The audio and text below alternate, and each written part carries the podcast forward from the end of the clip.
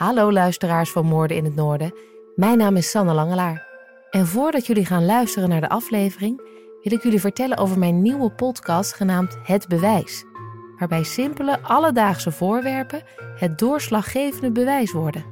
Zo vertel ik hoe een ladder de sleutel wordt in een ontvoeringszaak, een nagelvel op een hele onconventionele manier wordt gebruikt om een moord te verhullen en hoe een verdachte kan worden gelinkt aan een moord door een nieuwe zoom in zijn korte broek. Luister Het Bewijs iedere dinsdag in al je favoriete podcast-apps. Moorden in het Noorden. Aflevering 4. Bobby. Een jongen met een verstandelijke beperking wordt het slachtoffer van een misdrijf. Hij kan nauwelijks praten, leeft geïsoleerd op een voormalige boerderij, diep weggestoken op het platteland. Een kind nog, hulpeloos, aan zijn lot overgelaten, zonder dat familie, buren of autoriteiten ingrijpen. Want niemand weet wat zich achter gesloten deuren afspeelt, totdat het te laat is. Dit is het verhaal van Bobby. Hij stierf in zijn huis en werd maar tien jaar oud.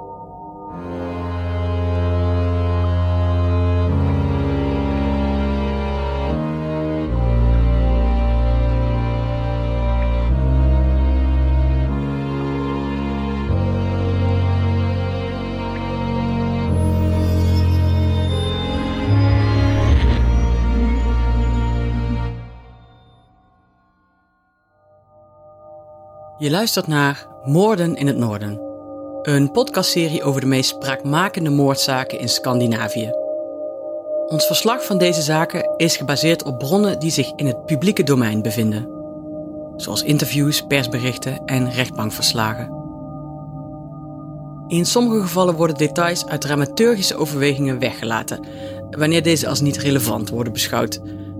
En we willen erop wijzen dat onze podcastserie gewelddadige fragmenten kan bevatten die als schokkend kunnen worden ervaren.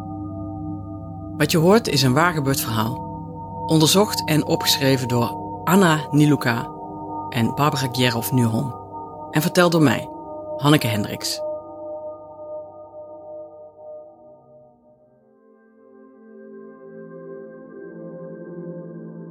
Nina Eika droomt van een echte familie. Een vader, een moeder en een kind. Een thuis waar iedereen zich geborgen voelt. Het liefst ergens op het platteland. Zij zelf groeit op in allesbehalve veilige omstandigheden. Haar vader is gewelddadig en slaat haar moeder wanneer hij dronken is. Dat komt maar al te vaak voor. Op school wordt Nina gepest. En ze leert haar verdriet in te slikken en zich sterk te houden. Ze trekt een muur op tussen haar en de rest van de wereld. Ze verbergt alles wat er door haar heen gaat achter die façade. Maar van binnen voelt ze zich ongewenst, lelijk en alleen. Als tiener zoekt Nina de bevestiging die ze nodig heeft in haar relaties met mannen. Zelden leidt dat ergens toe en als dat wel het geval is, dan duurt het meestal niet lang. Als ze 19 is, raakt ze zwanger. De Somalische vader is al lang weer uit haar leven verdwenen als ze in maart 1995 via een spoedkeizersnede van een zoon bevalt. De jongen is zwak en moet de eerste tijd aansterken in een couveuse.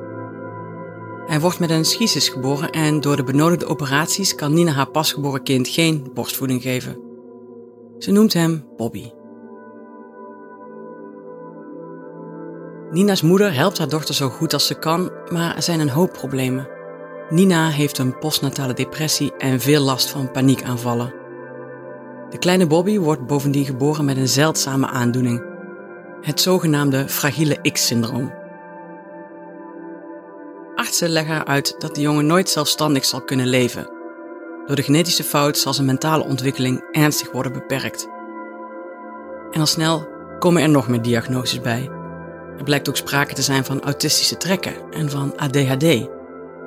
Aanvankelijk wonen ze nog bij Nina's moeder, maar al snel verhuist Nina met Bobby naar een eigen huis in Stenungsund, ten noorden van Göteborg aan de Zweedse westkust.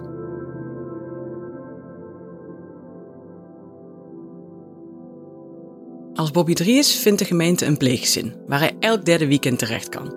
Zo wordt Nina in ieder geval een klein beetje ontlast. De familie Oenebak is precies zo'n gezin dat Nina altijd voor ogen had. Vader, moeder en twee dochters die dwarsfluit en viool spelen. Ze wonen op een boerderij en hebben honden, paarden en andere dieren. Maar Bobby vindt het helemaal niet fijn om bij de familie Oenebak te logeren. Hij is bang, vooral voor de dieren. In het begin is het zo erg dat hij alleen maar bevend in een hoekje zit, met zijn handen over zijn oren. Maar stukje bij beetje went Bobby aan een nieuwe situatie.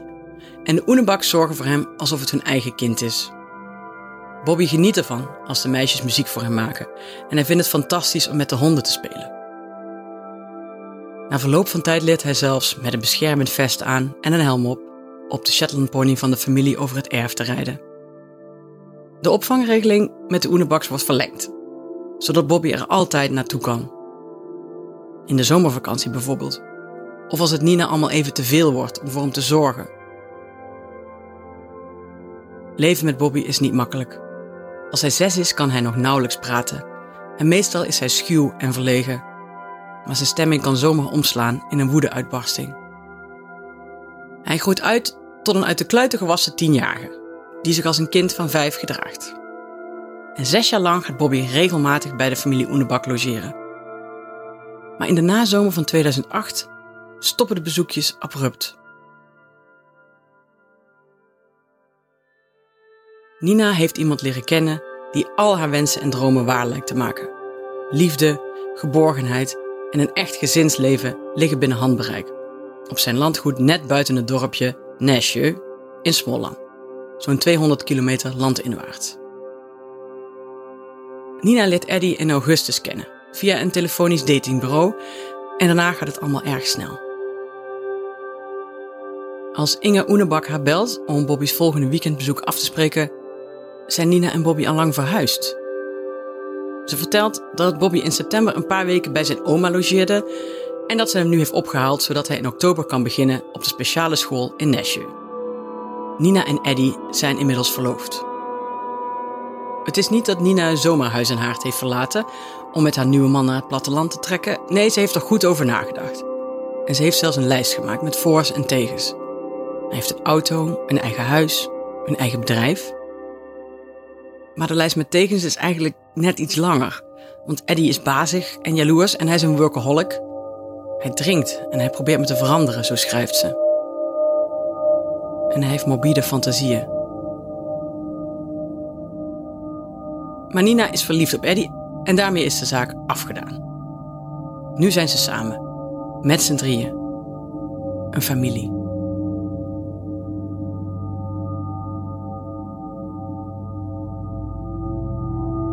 Een half jaar later, op 29 januari, bellen Eddie en Nina de politie vanaf het winkelcentrum in Göteborg.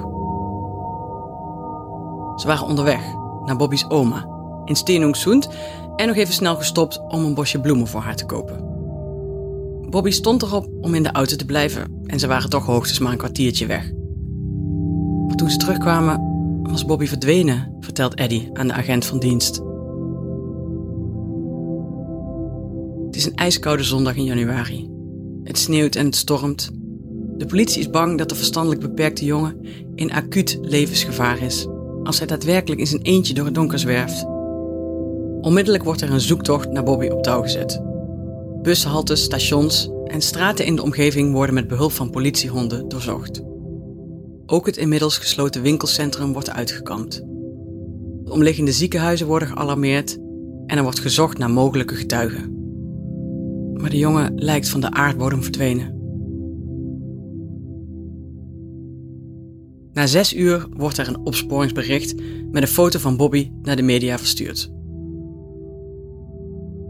Bobby Eika, 10 jaar oud, 1,50 meter groot, fors gebouwd, bruine ogen, zwarte haren en een donkere huidskleur. Het kan zijn dat Bobby zich verstopt heeft en dat hij door alle drukte bang is om weer tevoorschijn te komen. Zijn beperking maakt hem nogal mensenschuw, legt Nina uit. Ze is samen met Eddie naar het politiebureau gereden. Daar krijgen ze koffie en iets te eten voordat ze nog wat grondiger worden verhoord. In de loop van de nacht wordt de zoektocht uitgebreid. De politie zoekt nu ook met boten, helikopters en hondenteams. Het leger wordt zelfs ingeschakeld. Bobby's voormalige pleeggezin wordt tegen twee uur s'nachts uit bed gebeld. Of zij misschien enig idee hebben waar de jongen kan uithangen. Met grote bezorgdheid luistert pleegmoeder Inge Oenebak naar de agent aan de telefoon. Er klopt iets niet aan het verhaal. Net als Nina beschrijft ook Inger de jongen als extreem timide. En Bobby is bang voor de wereld. Hij moet vaak aan de hand genomen worden om zijn angst voor iets nieuws te overwinnen. Inger kan zich simpelweg niet voorstellen dat Bobby uit zichzelf de autogordel zou hebben losgemaakt, de deur zou hebben geopend en dan van de auto zou zijn weggelopen. Dat zou hij nooit durven. Iemand moet hem iets aangedaan hebben, daar is Inger zeker van. De zoektocht wordt voortgezet. Tuinhuizen, schuurtjes, garages, sloten, kelders, kruipruimtes worden doorzocht. Elke tip, hoe vaag ook, wordt door de politie nagetrokken. Vier dagen na het verdwijnen van Bobby richt de politie zich tot het publiek in de tv-uitzending van Efterlust. Een programma vergelijkbaar met Opsporing Verzocht. Maar zonder resultaat.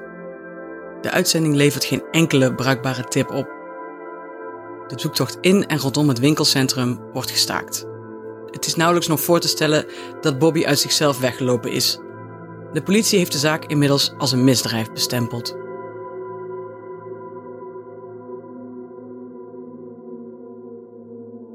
Onderzoekers beginnen de uren voor de verdwijning van Bobby te reconstrueren. Op zoek naar sporen probeert men de route te achterhalen die Eddie, Nina en Bobby van Jongkjöping naar Göteborg hebben afgelegd.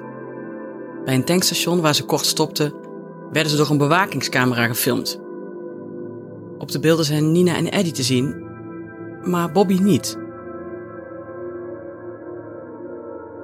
Bobby's biologische vader, die inmiddels in het zuiden van Zweden woont, wordt door de politie ondervraagd. Maar ook daar komt niets uit. Zijn contact met Nina en Bobby beperkte zich tot sporadische belletjes en de uitwisseling van wat foto's. Hij heeft zijn zoon maar één keer in het echt ontmoet. Bobby's oma heeft haar kleinzoon al maanden niet meer gezien, vertelt ze. De laatste keer werd hij door Nina opgehaald, vlak voor de verhuizing naar Eddie's boerderij.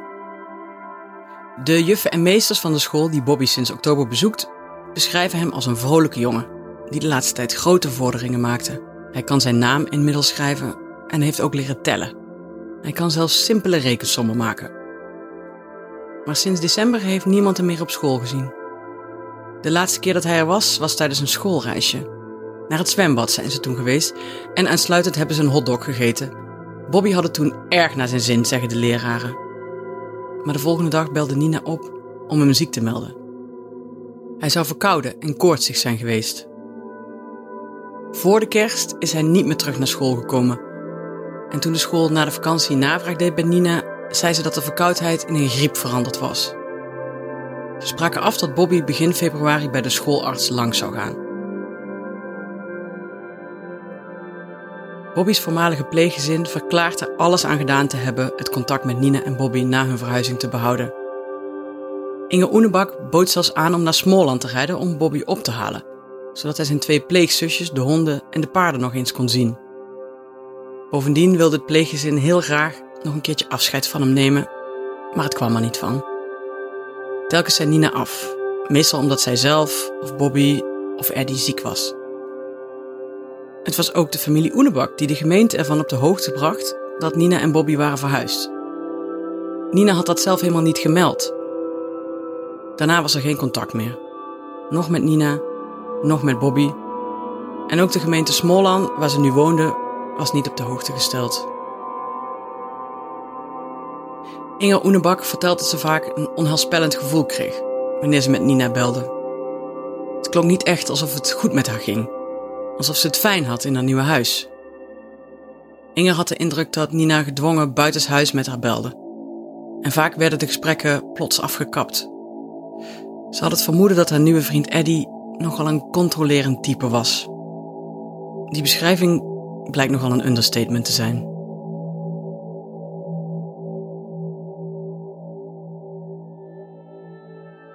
Nina is hoopvol als ze naar Nashje verhuist. Haar droom van landelijke romantiek en een idyllisch gezinsleven wordt nu eindelijk waarheid. En Eddie heeft meer te bieden dan het rustige plattelandsleven alleen. Hij is ook rijk. Maar het blijkt dat Eddie's landgoed niet veel meer is dan een oude, iets wat vervallen boerderij. Er is alleen koud water, de wc bevindt zich in een schuur en een eenvoudig houtkacheltje moet voor verwarming doorgaan. De dichtstbijzijnde buren bevinden zich twee kilometer verderop en ze gaan Eddie liever uit de weg. Eddie was in de eerste instantie erg vriendelijk toen hij samen met zijn kippen en schapen zijn opwachting maakte in de buurt. Hij was in het begin ook nog wel komen opdagen bij de plaatselijke barbecues, maar al snel was er een hele andere kant van hem tevoorschijn gekomen. Hij heeft een nogal explosief temperament, dat door zijn enorme alcoholinname alleen nog maar heftiger wordt. Zo omschrijven buurtbewoners hem. En als hij zijn nieuwe vriendin heeft wijsgemaakt dat hij rijk is, zo zeggen ze nou, dan heeft hij haar iets op de mouw gespeld. Wanneer Nina Eddie via het telefonische datingbureau leert kennen en verliefd op hem wordt, woont hij pas net een paar weken in het huis in Nasheu. Hij is vlak daarvoor uit de gevangenis vrijgelaten, waar hij een gevangenisstraf van drie jaar uitzat voor mishandeling en verkrachting. Het slachtoffer is zijn toenmalige vriendin, die in de rechtbank uitgebreid tegen hem getuigt. Wat ze beschrijft is een absoluut horrorscenario. Met angst en geweld, dwang en seksueel misbruik en Eddie in de rol van een sadistische dictator. Hij zou bezeten zijn van gewelddadige porno en kent geen grenzen in zijn seksuele experimenten, met extreme SM en bondage tot gevolg. Eddie verwerpt voor de rechtbank alle aanklachten. Hij beweert dat zijn vriendin dezelfde seksuele voorkeuren heeft en dat alles wat ze samen hebben gedaan met wederzijdse instemming is gebeurd. Maar de rechtbank gelooft hem niet.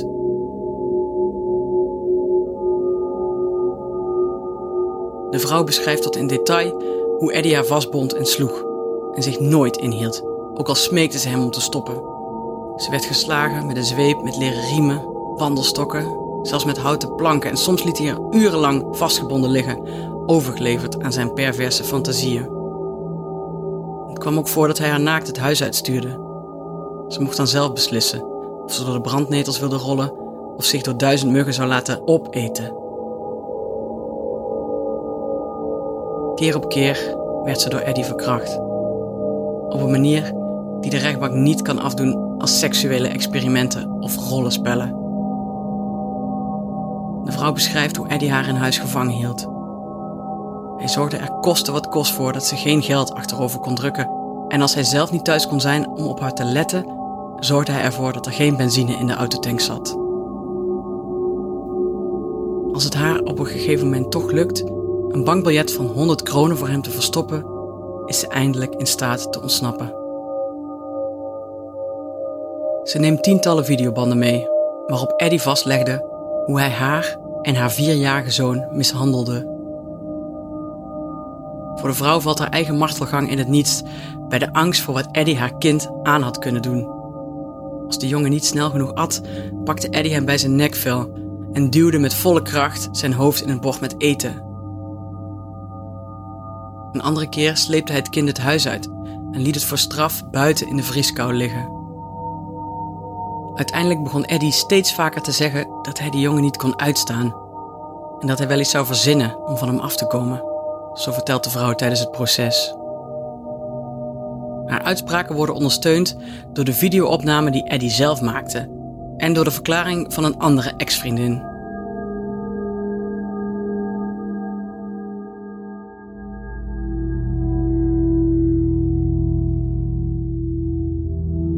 Veertien dagen nadat Nina en Eddie de politie belden om Bobby als vermist op te geven, worden ze gearresteerd. Van de jongen ontbreekt nog steeds elk spoor. Maar de officier van justitie acht dat er voldoende grond is voor verdenking van de twee. Nina wordt tijdens haar verhoor flink aangepakt. Maar net als Eddie blijft ze volhardend bij haar eerdere verklaringen. Bobby wilde in de auto blijven, terwijl zij naar het winkelcentrum gingen om voor haar moeder bloemen te halen. Ze waren ongeveer 15 minuten weg en toen ze bij de auto terugkwamen, was Bobby van de achterbank verdwenen. Maar twee dagen later meldt Nina's advocaat zich ineens bij de politie. Ze wil de waarheid vertellen. Ze geeft toe dat haar zoon niet in de auto zat, toen ze op 29 januari van huis wegreden. Bobby was toen al niet meer in leven. Het was een ongeluk, verklaart ze. Bobby zou plots dood zijn geweest en Eddie en zij wisten niet wat ze toen moesten doen. Ze hebben hem op de hooizolder gelegd en in de tussentijd een oplossing bedacht. Nina beschrijft hoe ze broodjes maakte en een thermosfles koffie inpakte om vervolgens samen met Eddie per auto de omgeving te verkennen op zoek naar een plek om Bobby achter te laten. Maar uiteindelijk waren ze toch weer met het lijk terug naar huis gereden en hadden ze Bobby weer terug op de hooizolder gelegd. Na een paar dagen vertrokken ze opnieuw, dit keer s'nachts. Ze reden naar een van de dichtgevroren meren in de buurt en boorden een gat in het ijs. Vroeg in de ochtend kwamen ze terug met het lichaam van Bobby. Het lijk was zwaar geweest. Daarom hadden ze een slee meegenomen om hem vooruit te trekken. Ze lieten de jongen door het gat in het ijs zakken en in het water verdwijnen. Aan de hand van Nina's beschrijving kan de politie het precieze meer snel vinden. Het lukt ze ook, 26 meter van de oever, het gat in het ijs te lokaliseren. Duikers vinden Bobby's lichaam op de bodem van het meer, ingepakt in plastic zakken en tapijten en zorgvuldig vastgemaakt met tape.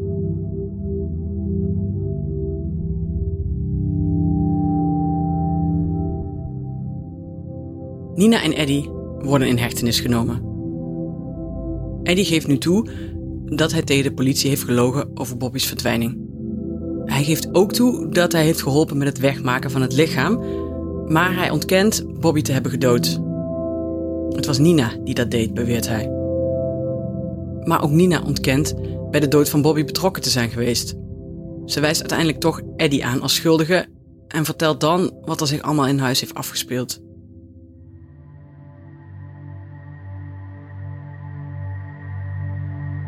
Het verhaal begint in november, als Eddie zijn baan verliest. Vanaf dat moment brengt het stel hun tijd door met drinken en Eddie's uitbarstingen worden steeds erger. Hij wordt gewelddadig en onberekenbaar en daar leidt vooral Bobby onder. Eddie geeft toe Bobby af en toe gestraft te hebben. De jongen zal regelmatig woedeaanvallen hebben gehad en dan ook gewelddadig zijn geworden en het enige dat dan hielp was hem zonder jas naar buiten te sturen om even af te koelen. Zo beschrijft Eddie zijn eigen opvoedingsmethode. Maar Nina beschrijft de gebeurtenis op de boerderij heel anders. Nadat zij en Eddie in december besluiten Bobby niet meer naar school te laten gaan, wordt hij onderdeel van de sadistische drankspelletjes van de twee. Hij wordt niet zonder jas de sneeuw ingestuurd, maar naakt, met zijn handen en voeten vastgebonden. En in huis wordt hij regelmatig geslagen, meestal met de stofzuigerslang en met kaarsen worden er brandmerken op zijn arm gezet. Bovendien mishandelt Eddie hem met elektrische schokken, vaak op zijn geslachtsdelen. Ze binden Bobby met gaffertape vast aan een stoel en laten hem dagenlang zitten en ze dwingen hem met een trechter alcohol te drinken. En als hij zijn plas niet meer kan ophouden, slaan ze hem of wikkelen ze een doordrenkte broek om zijn hoofd. Meestal zit Nina erbij zonder iets te doen, zegt ze.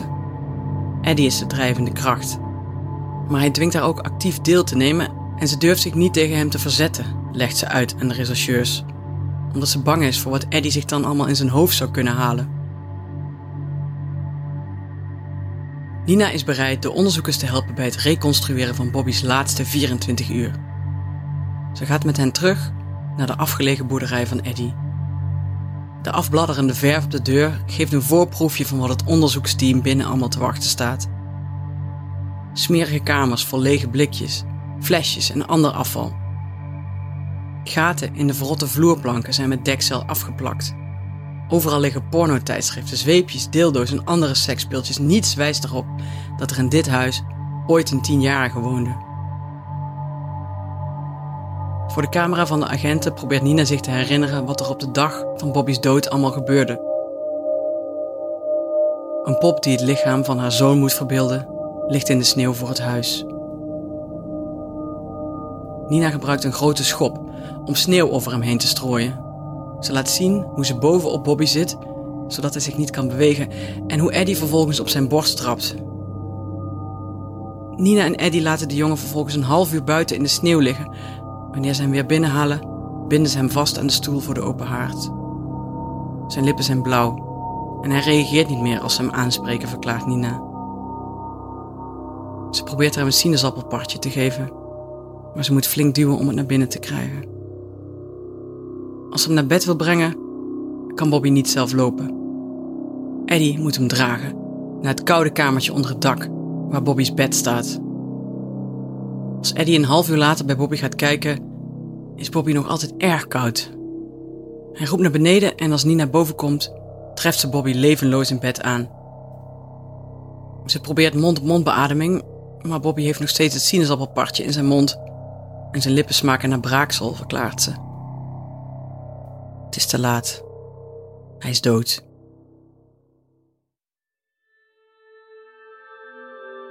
Nina legt een deken over hem heen en gaat naar beneden, waar Eddie in de keuken zit te wachten. Ze drinkt een groot glas whisky en besluit dan zelf naar bed te gaan. Forensische onderzoekers stellen vast dat Bobby in zijn eigen braaksel is gestikt. Dat is de doodsoorzaak geweest. Maar de wonden, blauwe plekken, littekens en builen duiden op een lange periode van systematische mishandeling. Eddie beweert dat het Nina was die de jongen regelmatig sloeg. Sommige sporen zouden bovendien te wijten kunnen zijn aan Bobby zelf, die een paar dagen voor zijn dood van de trap viel. Eddie blijft ten stelligste ontkennen dat hij ook maar iets met de dood van de jongen te maken heeft. Hij was het zelf die Bobby probeerde te reanimeren toen ze hem koud in bed aantroffen. Eddie voelt zich oneerlijk behandeld. Net als de vorige keer toen hij terecht stond voor de mishandeling van zijn ex-vriendin. De politie zou er beter aan doen om zich op Nina te concentreren. Zij klaagde immers steen en been over haar kind. Zij heeft meermaals gezegd dat ze genoeg van hem had. Ze had een hekel aan de jongen. En als Nina eenmaal boos is, nou dan is ze moeilijk te stoppen, zo zegt Eddie. Hij had vaak genoeg tussen beiden moeten komen om de jongen te beschermen. De onderzoekers confronteren Nina met deze uitspraak. Ze geeft toe dat ze af en toe slechte dingen over haar zoon heeft gezegd, maar alleen als ze diep gefrustreerd was. Hij was soms echt een moeilijk kind. Maar het was toch echt Eddie die de jongen steeds meer weer afstrafte en kwelde, beweert ze. Precies zoals hij haar ook afstrafte en mishandelde, wanneer het hem maar uitkwam. Dat was ook de reden waarom het haar niet lukte hem te stoppen wanneer hij Bobby te grazen nam. Ze durfde niet, uit angst.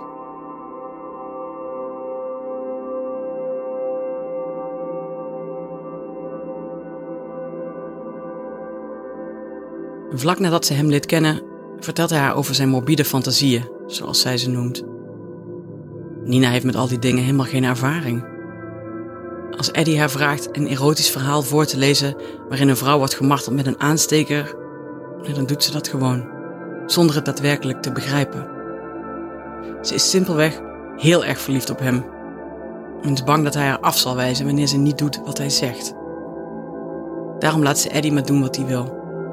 Hij bindt haar vast, slaat haar met gordels en takken, gooit heet kaarsvet over haar voetzolen, zet klemmen op haar tepels. Ook krijgt ze elektrische schokken toegediend en wordt gedwongen naakt in de sneeuw te gaan liggen, verklaart ze. Net als Bobby. De onderzoekers vragen haar waarom ze niet bij hem wegging. En ze antwoordt dat ze verliefd was. Dat ze nog steeds van Eddie houdt Nina en Eddie belanden uiteindelijk samen in de beklaagde bank, wanneer het proces rond Bobby's dood van start gaat. Basis voor dat proces is Nina's uitvoerige verklaring en haar reconstructie van de gebeurtenissen. Bovendien beroept de rechtbank zich op het gedetailleerde rapport van de lijkschouwer over de verwondingen op Bobby's lichaam. Beide verdachten ontkennen Bobby te hebben gedood ze realiseerde zich niet hoe slecht het met hem ging toen ze hem op de avond dat hij stierf in bed legde. Toen de ernst van de zaak duidelijk werd, hebben ze er alles aan gedaan hem te reanimeren, luidt hun verweer. Nina stelt dat Eddie de drijvende kracht was achter de mishandelingen en ze beweert dat hij haar min of meer gedwongen heeft daaraan deel te nemen. De verdachten staan lijnrecht tegenover elkaar.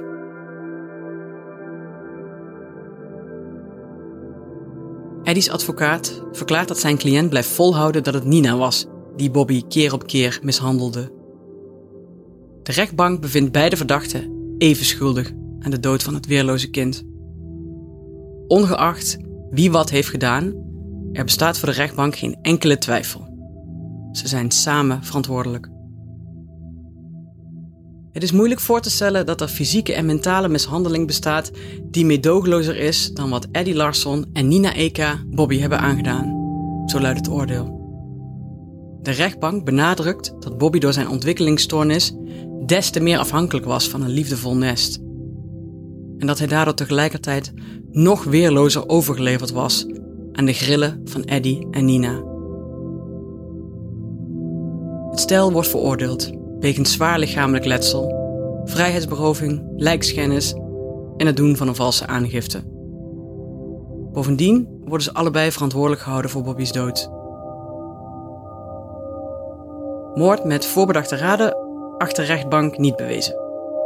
De moeder en stiefvader worden veroordeeld voor dood door schuld. Zij alleen zijn verantwoordelijk voor Bobby's dood. Dat hij mishandeld, onderkoeld en uitgeput uiteindelijk in zijn eigen braaksel is gestikt. Psychiatrische rapporten wijzen uit dat de verdachten allebei volledig toerekeningsvatbaar zijn. De rechtbank veroordeelt Eddie en Nina allebei tot 10 jaar gevangenisstraf. De maximumstraf voor dood door schuld.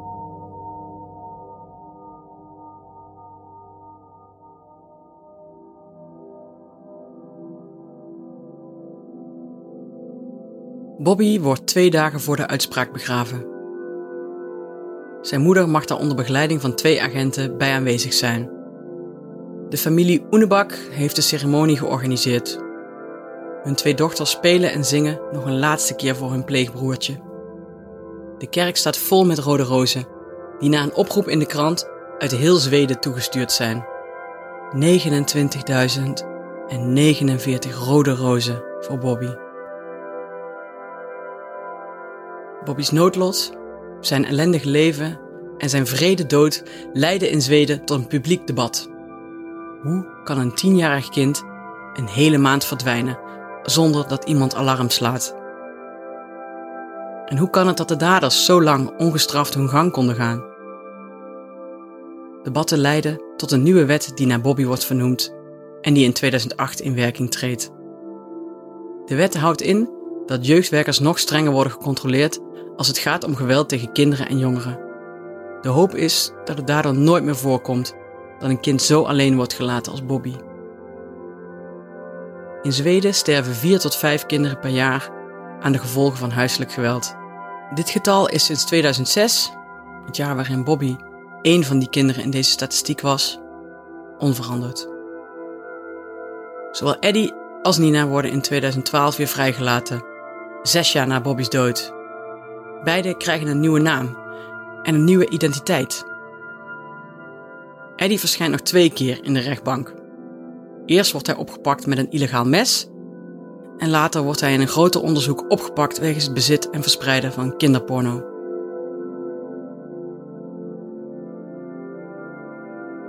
Na haar vrijlating wordt Nina geplaatst in een instelling voor ex-delinquenten. Ze krijgt een relatie met een man die net als zij met geweld en misbruik is opgegroeid. Deze man heeft als puber, onder invloed van drank en drugs, zijn vader met een jachtgeweer neergeschoten. In de gevangenis kwam hij tot God en Nina is, afgezien van Jezus, het beste wat hem in zijn leven is overkomen, zegt hij. Nina is al dik over de 40 als ze zwanger raakt van deze man. Ze bevalt in januari 2017, elf jaar na Bobby's dood. Deze keer zijn de instanties voorzichtiger. Ze zorgen ervoor dat de kerstverse ouders ondergebracht worden in een begeleid wonen traject, zodat professionals kunnen beoordelen of ze in staat zijn voor het kind te zorgen. Al snel blijkt dat ze dat niet kunnen. De ouders zijn niet in staat in de sociale en emotionele behoeften van het kind te voorzien, zo luidt het rapport van de autoriteiten. Zo slagen zowel Nina als haar mannen bijvoorbeeld niet in het kind te troosten wanneer het huilt en het lichamelijke, mentale en emotionele welzijn van de baby blijkt in gevaar. De autoriteiten zijn uiteindelijk genoodzaakt het kind bij Nina weg te halen. Hij is dan nog maar drie maanden oud.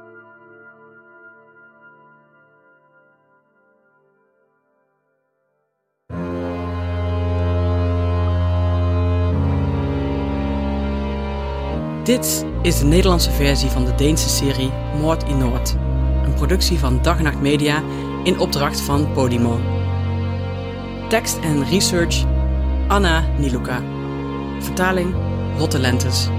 Ingesproken door Hanneke Hendricks. Montage en mixage door Jeroen Sturing.